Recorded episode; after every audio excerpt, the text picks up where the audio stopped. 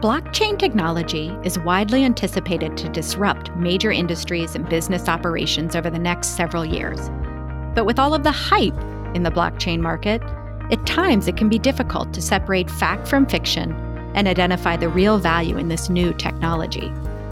To help bring things into focus, we've crafted a five part series, Baker Hostetler Blockchain University, to introduce blockchain from a technological, market, and legal perspective.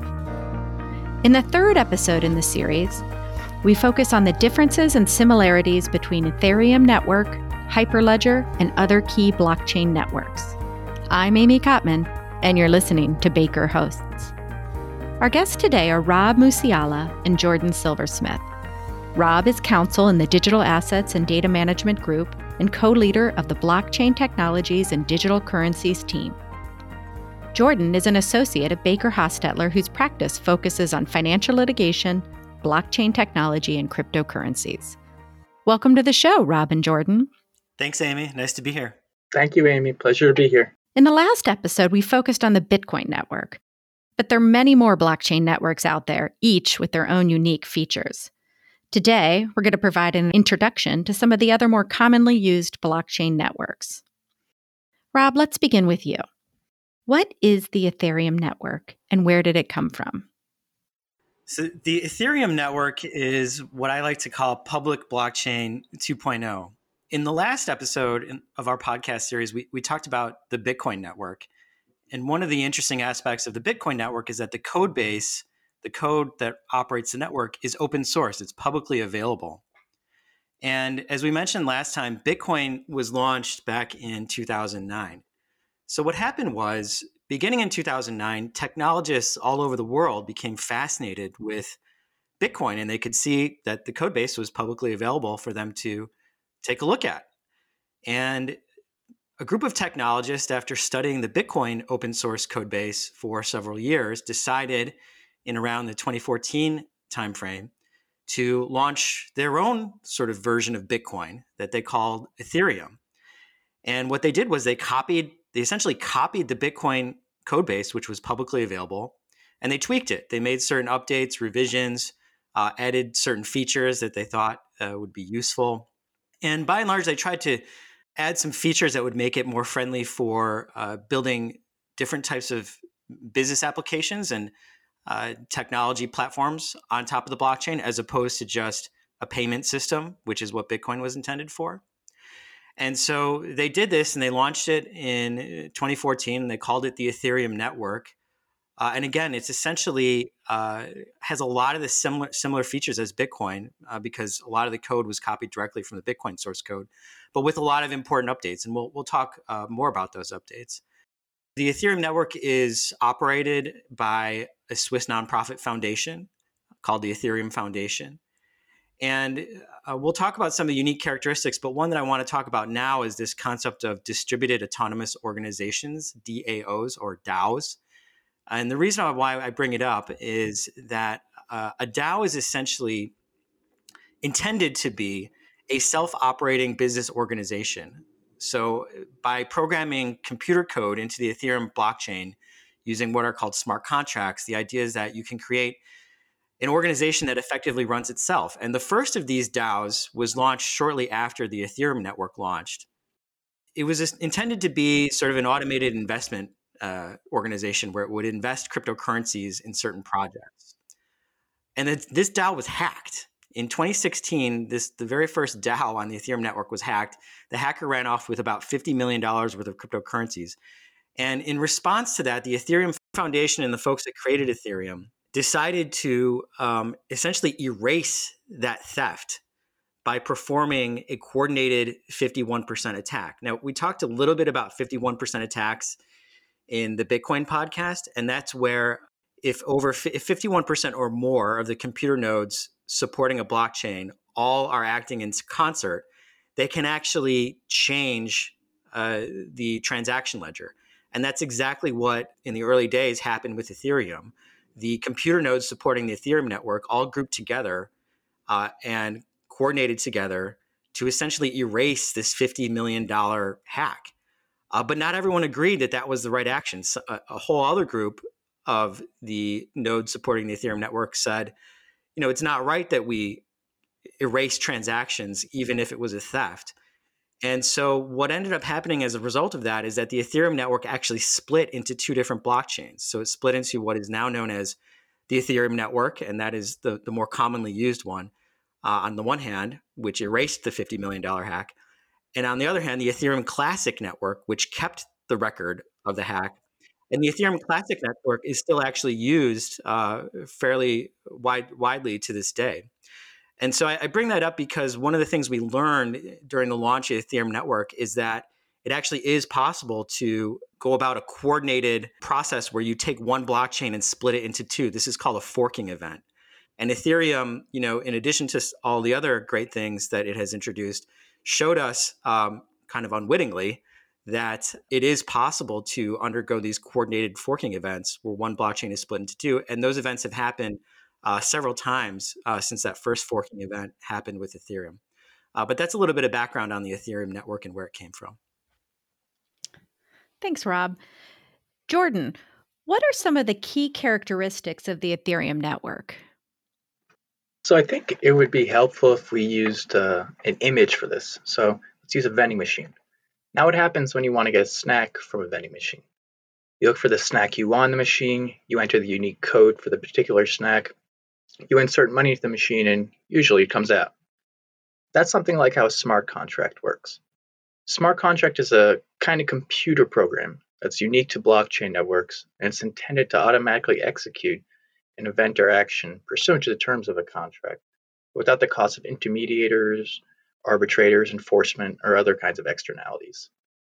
Ideally, it's a simplified and legally verifiable transaction that, in its own way, imprints logic into the Ethereum blockchain. Smart contracts on Ethereum take the form of executable computer programs that are made out of code and data that are then deployed in digitally signed transactions on those blockchain networks.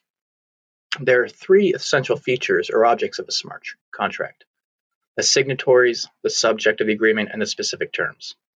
The signatories, of course, constitute the parties, two or more, who work together to come to terms and sign using a digital signature. The second object is the subject of the agreement, which can only be an object that exists within the smart contracts environment. And of course, any contract has to have specific terms.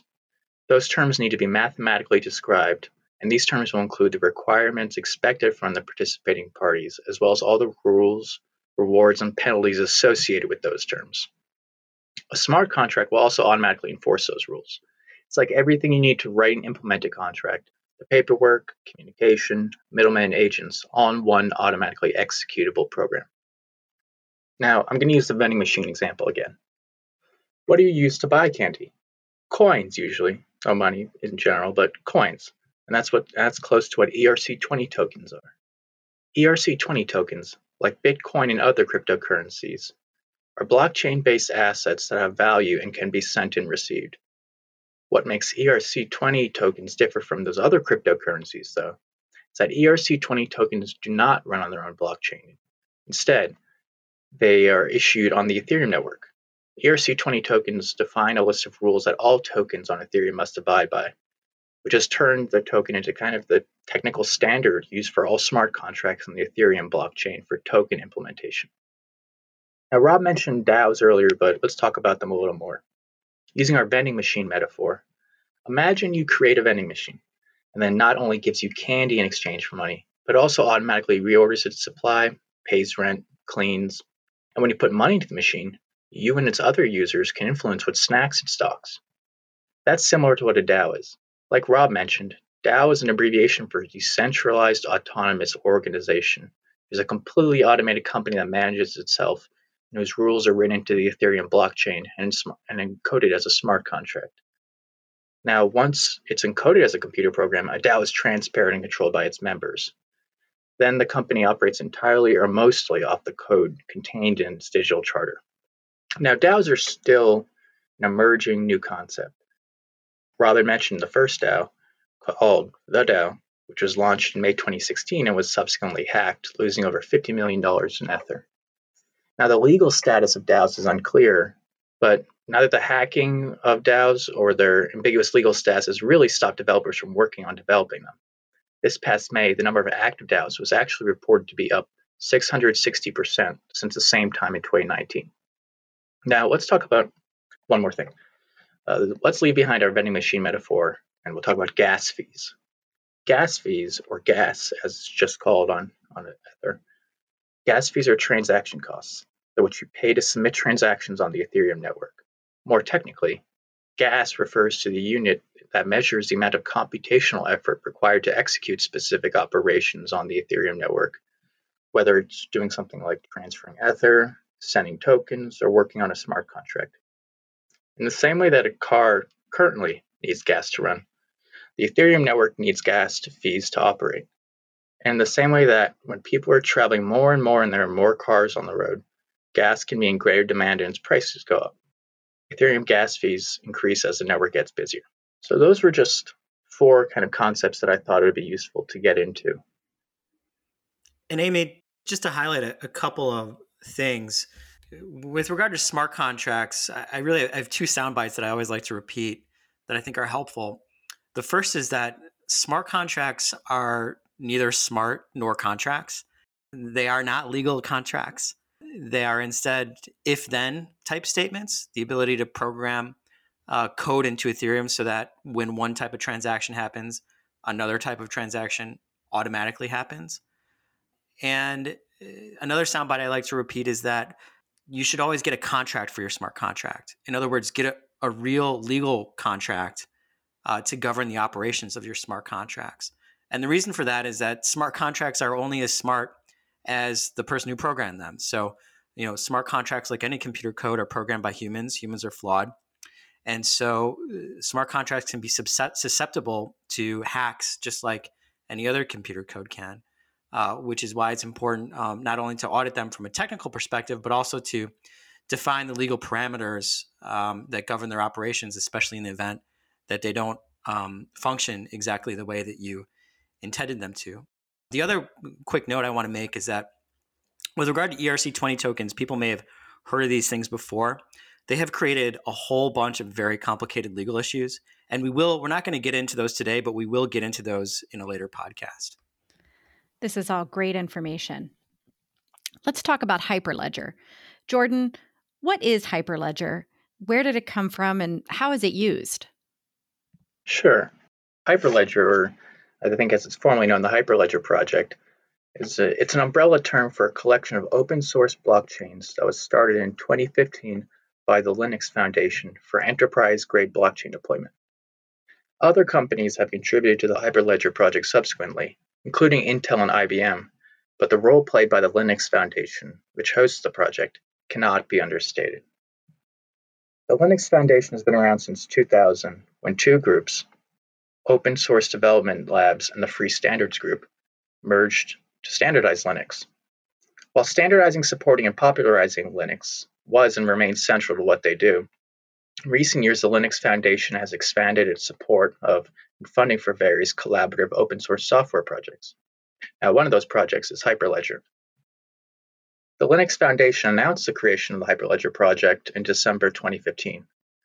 Its goal is fundamentally about collaboration among enterprise level companies, developing blockchains and distributed ledgers to improve those systems' reliability and performance so that eventually technological, financial, and supply chain companies can use these systems for global business transactions.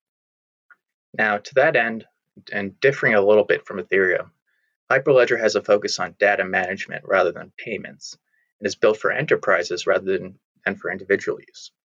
The Hyperledger project focuses on enterprise grade blockchain technologies by using a permission network. So instead of needing to run proof of work mechanisms like on public blockchains on Bitcoin and Ethereum, participants using Hyperledger are all global businesses, therefore known quantities to each other, so they can skip the proof of work concept step and move on to more pressing problems, whether it's collaborating on cross industry issues or recording trades or transactions into the blockchain. Now, within the Hyperledger project, there are actually 16 different types of Hyperledger code protocols, each designed with their own unique features. What happens is that a company will write the original code and they subsequently donate to the Linux Foundation, at which point it becomes part of the Hyperledger project. That code becomes publicly available and a company who wants to use it can copy it from Hyperledger and alter it for their own purposes. Now, I want to highlight a few of them. Probably the most prominent Hyperledger code protocol is IBM's Hyperledger Fabric. Fabric was the first code protocol to emerge from the Hyperledger incubation stage, becoming active in 2017. It's an enterprise grade distributed ledger platform whose focuses on modularity and versatility for a wide variety of industry use cases. And because Hyperledger Fabric is private and required permission to access, businesses can segregate information like prices. Plus, transactions can be sped up because the number of nodes on the network is reduced. It was launched by the Linux Foundation in December 2015, and Fabric 2.0 was actually updated and released this past January. And there are a few other few other Hyperledger code protocols I'd like to highlight. Hyperledger Sawtooth was created by Intel. It's used a lot with uh, Fabric, and it's a distributed ledger software that, along with Fabric, was generally designed to, for data, data management solutions for enterprise. Hyperledger Burrow is another one. It was originally contributed by a startup company called Eris, later known as Monax, which was argu- arguably the first permissioned blockchain. Its primary function is to execute Ethereum smart contracting code on a permissioned blockchain network. There's also Hyperledger Indy, which was contributed by the Sovrin Foundation, who wrote the code and donated it to Hyperledger, at which point it became Hyperledger Indy. Now, the Sovrin Foundation, if you know anything about them, they're focused on the concept of self sovereign identity. And that's the main thrust of Hyperledger Indy as well.